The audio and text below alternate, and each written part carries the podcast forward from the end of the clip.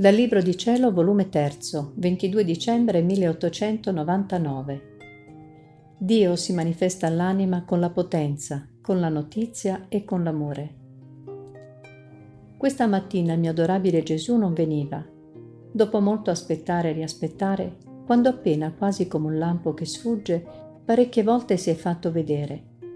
Ma mi pareva vedere piuttosto una luce che Gesù, e in questa luce una voce che diceva, la prima volta che è venuta. Io ti attiro ad amarmi in tre modi, a forza di benefici, a forza di simpatie e a forza di persuasioni.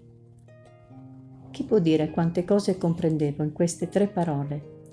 Mi pareva che Gesù benedetto, per attirarsi il mio amore e anche quello delle altre creature, fa piovere benefici a pro e vedendo che questa pioggia benefica non giunge al punto di guadagnarsi il nostro amore, giunge a rendersi simpatico. E qual è questa simpatia? Sono le sue pene, sofferte per amor nostro, fino a morire diluviante sangue sopra una croce, dove si rese tanto simpatico che innamorò di sé i suoi stessi carnefici e i suoi più fieri nemici. Di più per attirarci maggiormente e rendere più forte e stabile il nostro amore, ci ha lasciato la luce dei suoi santissimi esempi, unita alla sua celeste dottrina, che come luce ci diradano le tenebre di questa vita e ci conducono all'eterna salvezza. La seconda volta che è venuto mi ha detto, io mi manifesto all'anima in tre modi, con la potenza, con la notizia e con l'amore.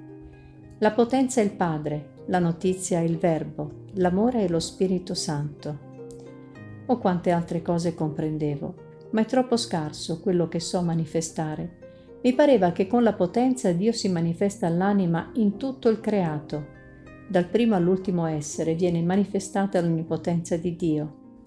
Il cielo, le stelle e tutti gli esseri ci parlano, sebbene in muto linguaggio, di un ente supremo, di un essere increato, della sua onnipotenza, perché l'uomo più scienziato, con tutta la sua scienza, non può giungere a creare il più vile moscerino, e questo ci dice che ci deve essere un essere increato, potentissimo, che ha creato tutto e dà vita e sussistenza a tutti gli esseri.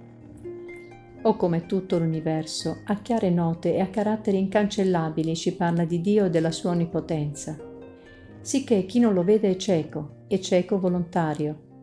Con la notizia mi pareva che Gesù benedetto, nello scendere dal cielo, venisse in persona sulla terra a darci notizia di ciò che a noi è invisibile, e in quanti modi non si manifestò egli.